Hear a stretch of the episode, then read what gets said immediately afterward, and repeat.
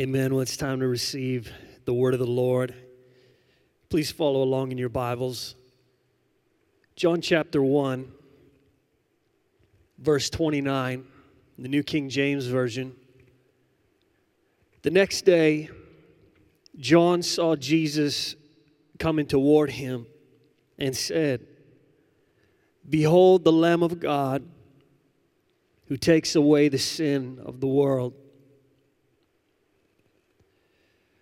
I'd like to begin by saying that our making is in the beholding. The construction of our divine nature, the building, the creating, the crafting. John the Baptist cried out at the sight of Jesus coming toward him. The voice in the wilderness crying out, and he cries out, Behold the Lamb of God. Behold, look or see, used as an interjection to denote surprise.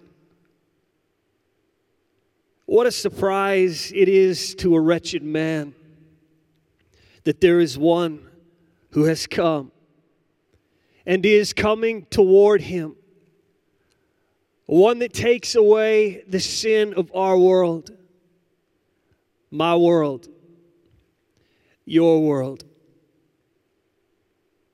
The cry of John the Baptist has never ceased sounding, announcing and declaring, signaling and calling. It remains today as it was that day. Behold the Lamb of God who takes away the sin of the world. There is only one who takes away sin, and that is Jesus. Our making is in the beholding.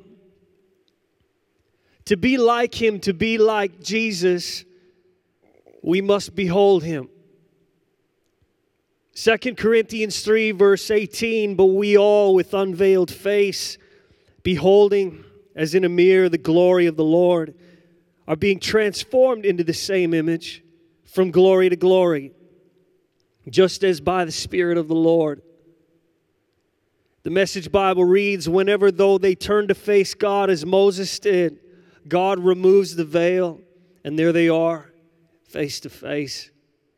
They suddenly recognize that God is a living, personal presence, not a piece of chiseled stone. And when God is personally present, a living spirit, that old constricting legislation is recognized as obsolete. We're free of it. All of us.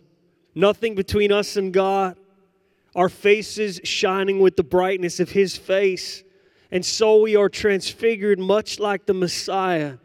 Our lives gradually becoming brighter and more beautiful as God enters our lives and as we become like Him. Whenever, though, they turn, whenever, though, they turn to face God, whenever, though, they turn, that is turning from other things, adjusting our gaze changing our beholding. You see, the enemy is constantly trying to get us beholding all things except the Lamb of God. To take our eyes, to fix our attention on something other than the Lamb of God. Images, image, constantly being flashed before our eyes. Image and images are constantly being set up for beholding, like idols and statues, stars, ideals, pinups, heroes, gods. You think the enemy wants us transfigured like the Messiah? You think he wants us metamorphosed into his same image? Not a chance. You see, the enemy and the world system knows that our making is in the beholding. Our making is in the beholding. The construction of our divine nature is in the beholding. It's connected to it. The creating and the crafting. And so the enemy would say, and the world system would say, get them so busy and preoccupied beholding image that is not the Lamb. Get them beholding other images, other things rather than the Lamb of God. Our beholding will determine our making. Does our everything, do our endeavors, do our dreams, and the list could go on. Does our everything behold the Lamb of God? Heaven forbid we behold ourselves.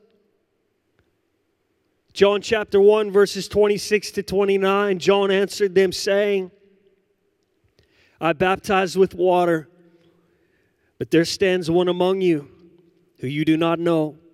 It is he who coming after me is preferred before me, whose sandal strap I am not worthy to loose.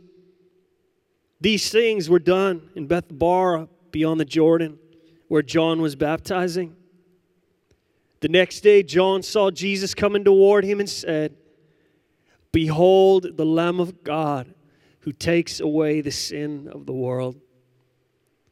Verse 30, the Amplified Bible This is he of whom I said, After me comes a man who has priority over me, who takes rank above me, because he was before me and existed before I did. Listen to the message He is not in second place to me.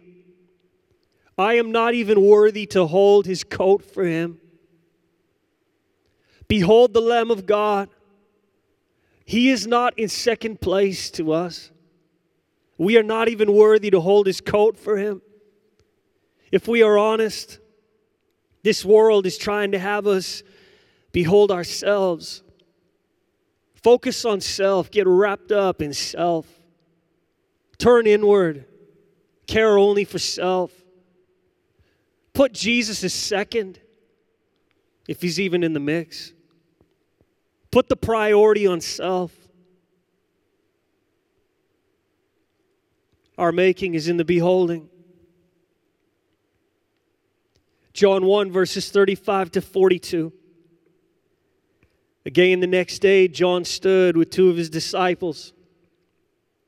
And looking at Jesus as he walked, he said, Behold the Lamb of God. The two disciples heard him speak and they followed Jesus. Then Jesus turned and seeing them following, said to them, What do you seek? They said to him, Rabbi, which is to say, when translated, teacher, where are you staying?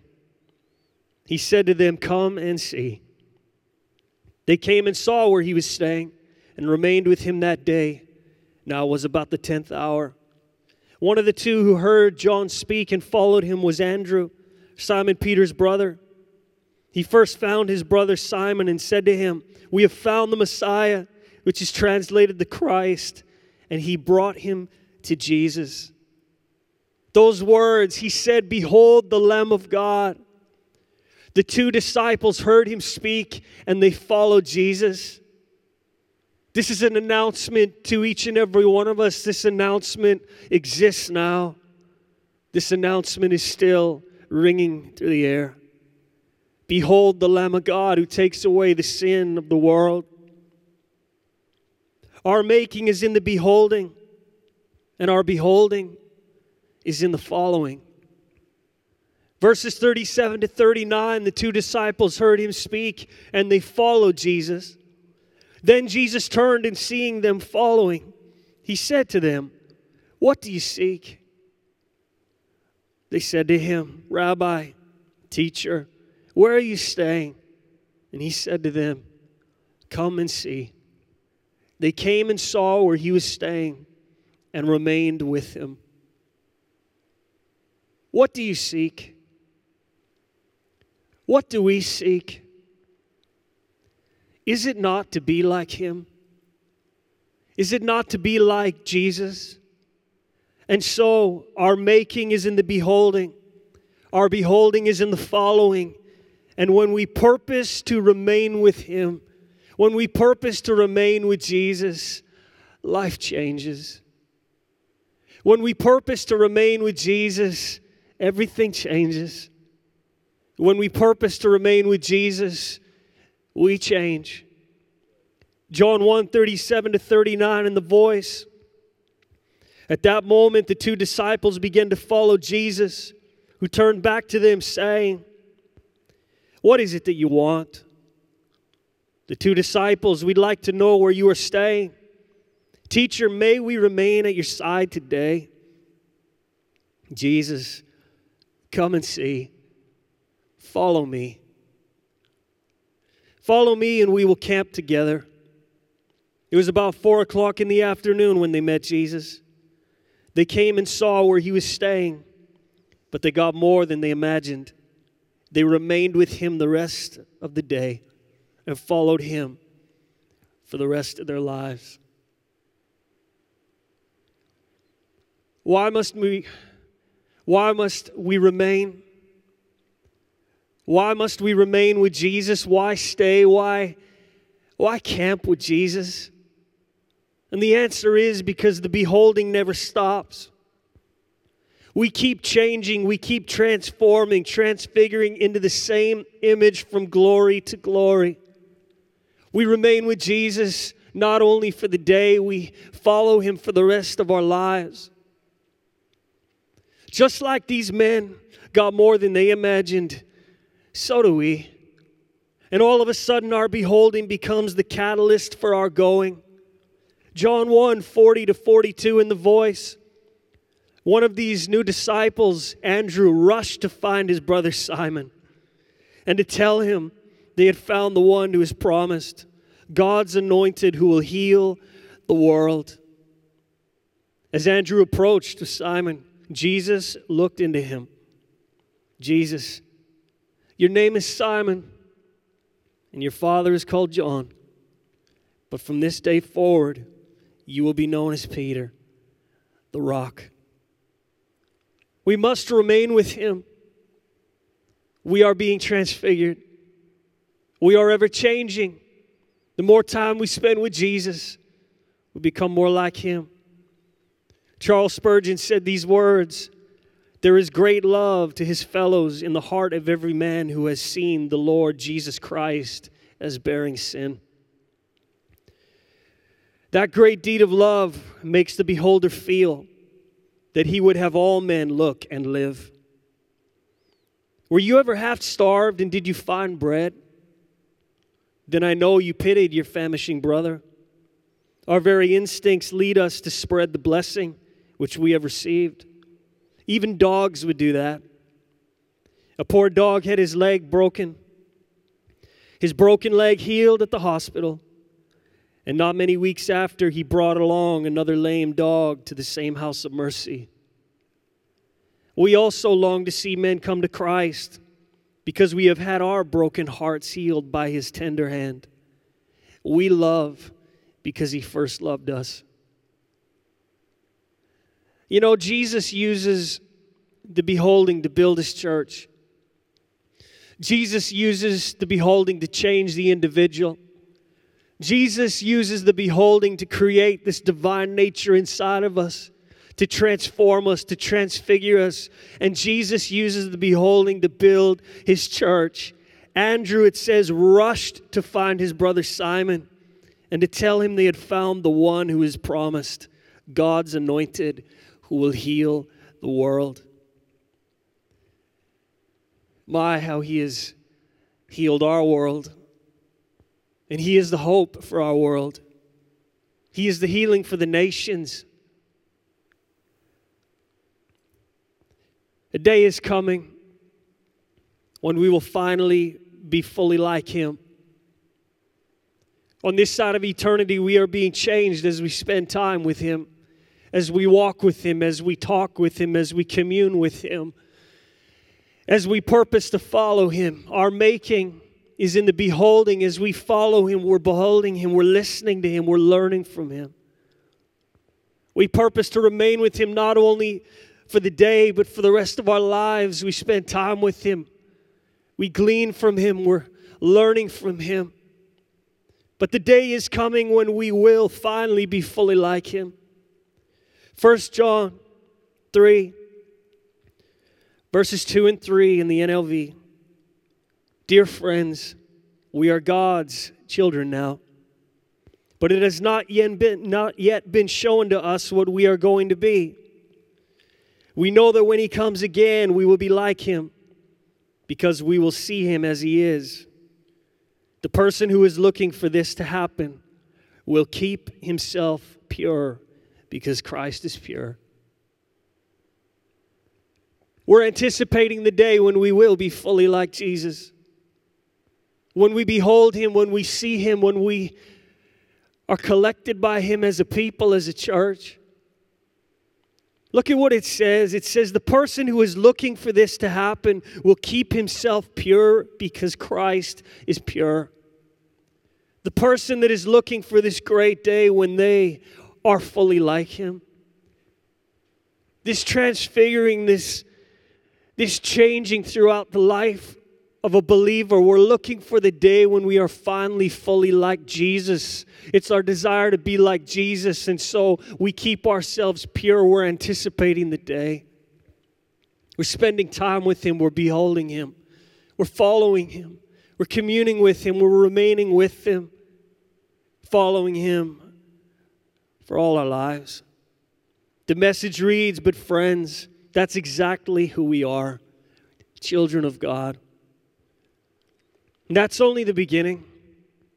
Who knows how we'll end up? What we know is that when Christ is openly revealed, we'll see him. And in seeing him, become like him.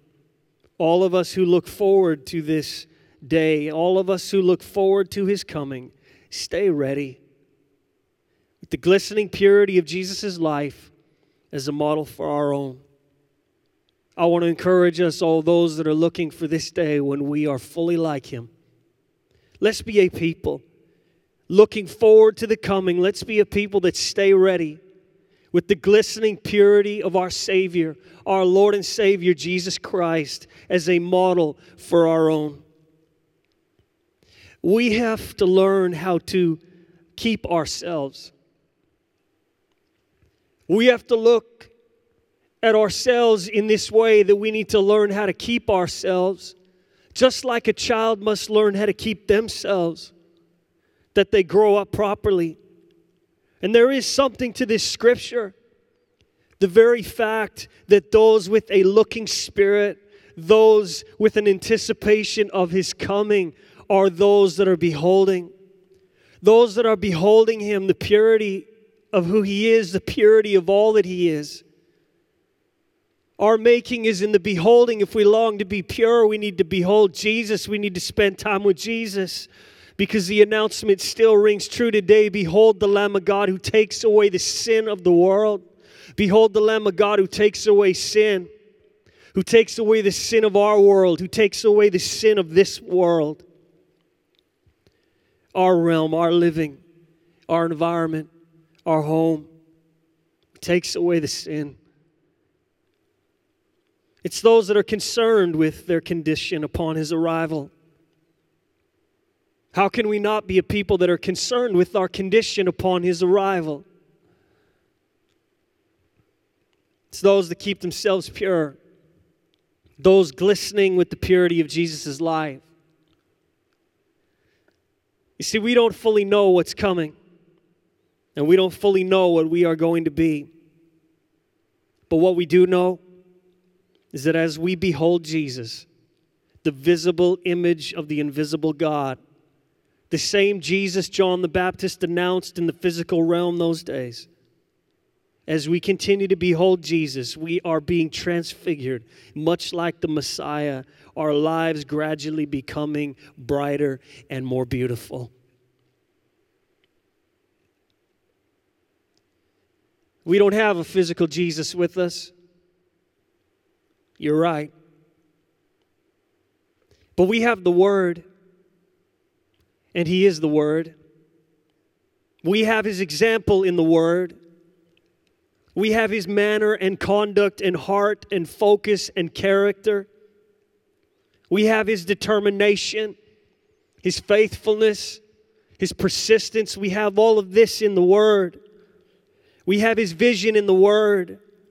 See, the truth is, we have enough to behold for a lifetime. It's ever unfolding.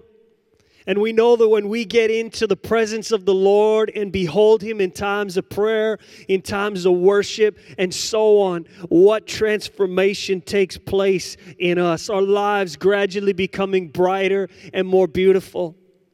As we spend time with Him, as we commune with Him, as we spend time in His Word, as we spend time in His presence, as we fall to our knees and pray, as we commune with Him like a friend as we walk with Him and talk with Him and glean from Him and allow Him to teach us.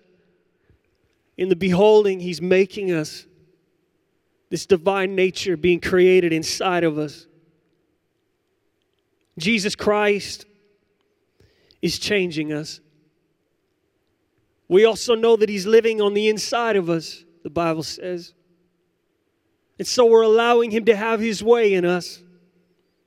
We're beholding that power of Christ. We're beholding the hope that is inside of us and we're allowing Him to change us. And so, as the words of Ephesians 3 14 to 21 read, For this reason I bow my knees to the Father of our Lord Jesus Christ, for whom the whole family in heaven and earth is named, that He would grant you, according to the riches of His glory, to be strengthened with might through His Spirit in the inner man that Christ may dwell in your hearts through faith, that you, being rooted and grounded in love, may be able to comprehend with all the saints what is the width and length and depth and height, to know the love of Christ which passes knowledge, that you may be filled with all the fullness of God. Now to Him who is able to do exceedingly abundantly above all that we ask or think, according to the power that works in us. To him be glory in the church by Jesus Christ, by Christ Jesus, to all generations forever and ever. Amen. Further words of Charles Spurgeon. Brethren, I was ready to perish under a sense of sin. I was all but damned I felt the wrath of God surging in my soul like a sea of fire. I found no relief or comfort. Even the Word of God did not cheer me. They told me of believing in Jesus, but till I learned that this Jesus was God's great appointed sacrifice for sin, I saw nothing in him to cheer me. When I learned that he had borne the penalty and satisfied justice, then I found out the glorious secret, and my conscience was at rest. Conscience within us reflects, as in a mirror, the fact of the case as God sees them. The facts of the case as God sees them. God causes an awakened conscience to require that which His justice requires. The demand of the conscience is the echo of the demand of the divine government. Conscience requires atonement because the necessity of the case and the nature of God require it. When I learned that there was such an atonement provided, oh, then I rested most sweetly. I wish you all did so. You that have no atoning sacrifice to plead, how can you bear the weight of your sins? What will you do with them when the death damp is on your brows? You for whom, according to your own creed, no debt was paid, no penalty endured. How will you answer justice in her great and terrible day? Believers look to Jesus as discharging all their debt, and they are not afraid of the day of account. But where will you look? What will you do? Do not remain without faith in him who stood in the sinner's stead.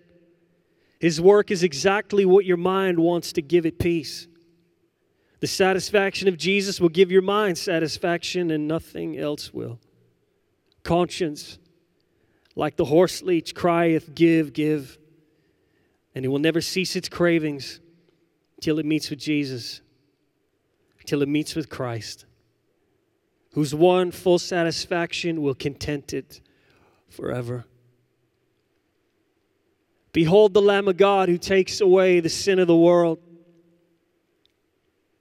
Only Jesus can take away the sin of the world. Only Jesus can take away the sin of our world. Only Jesus can take away the sin of your world, my world. Only Jesus can heal our world. Only Jesus can make us pure. Only Jesus, He's the only answer. Our making is in the beholding. And I want to ask today what is it that we have been beholding? What is it that we are beholding? What image, what images, what little g God, what idol? What are we beholding that the enemy is putting in front of us, setting in front of us, drawing us to? What are we beholding? This world system, in this corrupt world. The answer remains the same. It says, The voice in the wilderness cried out. It says, John cried out, Behold the Lamb of God who takes away the sin of the world. Our making is in the beholding, our beholding is in the following. And let us purpose to remain with Him for the rest of our lives. If you don't know Jesus Christ today, would you hear the words would you hear the words of the Bible? Would you hear the words of John? Behold the Lamb of God who takes away the sin of the world. The real issue in the world, with all the problems, all the things that are going on, the real issue is a sin issue. We've sinned, we've fallen short of the glory of God. We were the ones disobeyed, we were the ones who rebelled and went our own way. Because of the sin, because of disobedience, the fall of mankind, here we have problems. We live in a fallen world. But God didn't leave us. He didn't leave us alone. He sent His Son, Jesus Christ, to die on the cross to pay the penalty. Behold the Lamb of God, and maybe that's the picture you need to see right now is Jesus hanging on the cross. Crown of thorns on his head, blood dripping down his brow, torn, beaten, shredded to pieces for you. Why? To take away the sin. To take away your sin, to deal with the sin issue that we could be reconciled unto God our Father. All have sinned and fallen short of the glory of God. Our only hope, our only way back is Jesus. Only Jesus can take away the sin. Only Jesus can deal with the sin. And that's why this announcement lives today. This announcement doesn't change until the second coming of Jesus Christ. We declare the announcement Behold the Lamb of God who takes away sin. Jesus is the answer. He's the answer to your conscience. All your searching, He's the answer. He's the answer for us. He's our only hope. That as we begin to follow Him, as we behold Him, as we allow Him to teach us, to change us, to transform us, and that's really what this is all about. It's complete surrender, giving our lives over to Jesus and saying, Have your way. Create your divine nature in me. Craft me, shape me, form me. Get rid of what's not right. Beautify me, our, our lives becoming more and more beautiful, brighter and brighter until that perfect day when we finally and fully see Him. And we finally and fully become like Him.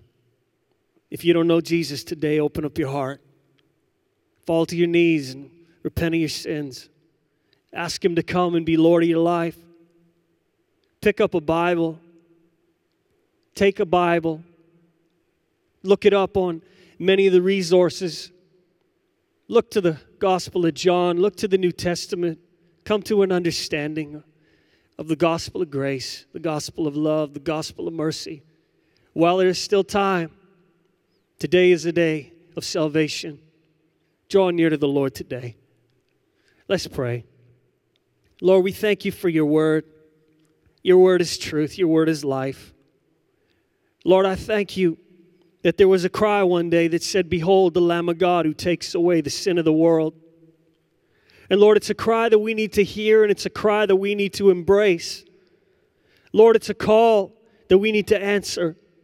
It's a call that we need to answer, Lord. It's a decision we need to make to behold you. It's really surrender, it's repentance, it's a turning from our old way, it's an admission that you are. You are Christ. You are Jesus. You are the Messiah. You're the Savior of the world. It's a decision to follow you, Lord. To walk with you and to talk with you and commune with you. Till the end of the day. Till that day, Lord. God, that we don't just remain with you for a while on this side of eternity, but that we, we spend time with you, Jesus, and we remain with you the rest of our lives. I pray, Lord, that we would be that people and that you would do your work in us and make us more and more like you. In Jesus' name, amen. God bless you today. Trust you've been encouraged and inspired in your walk with Christ. Go with God.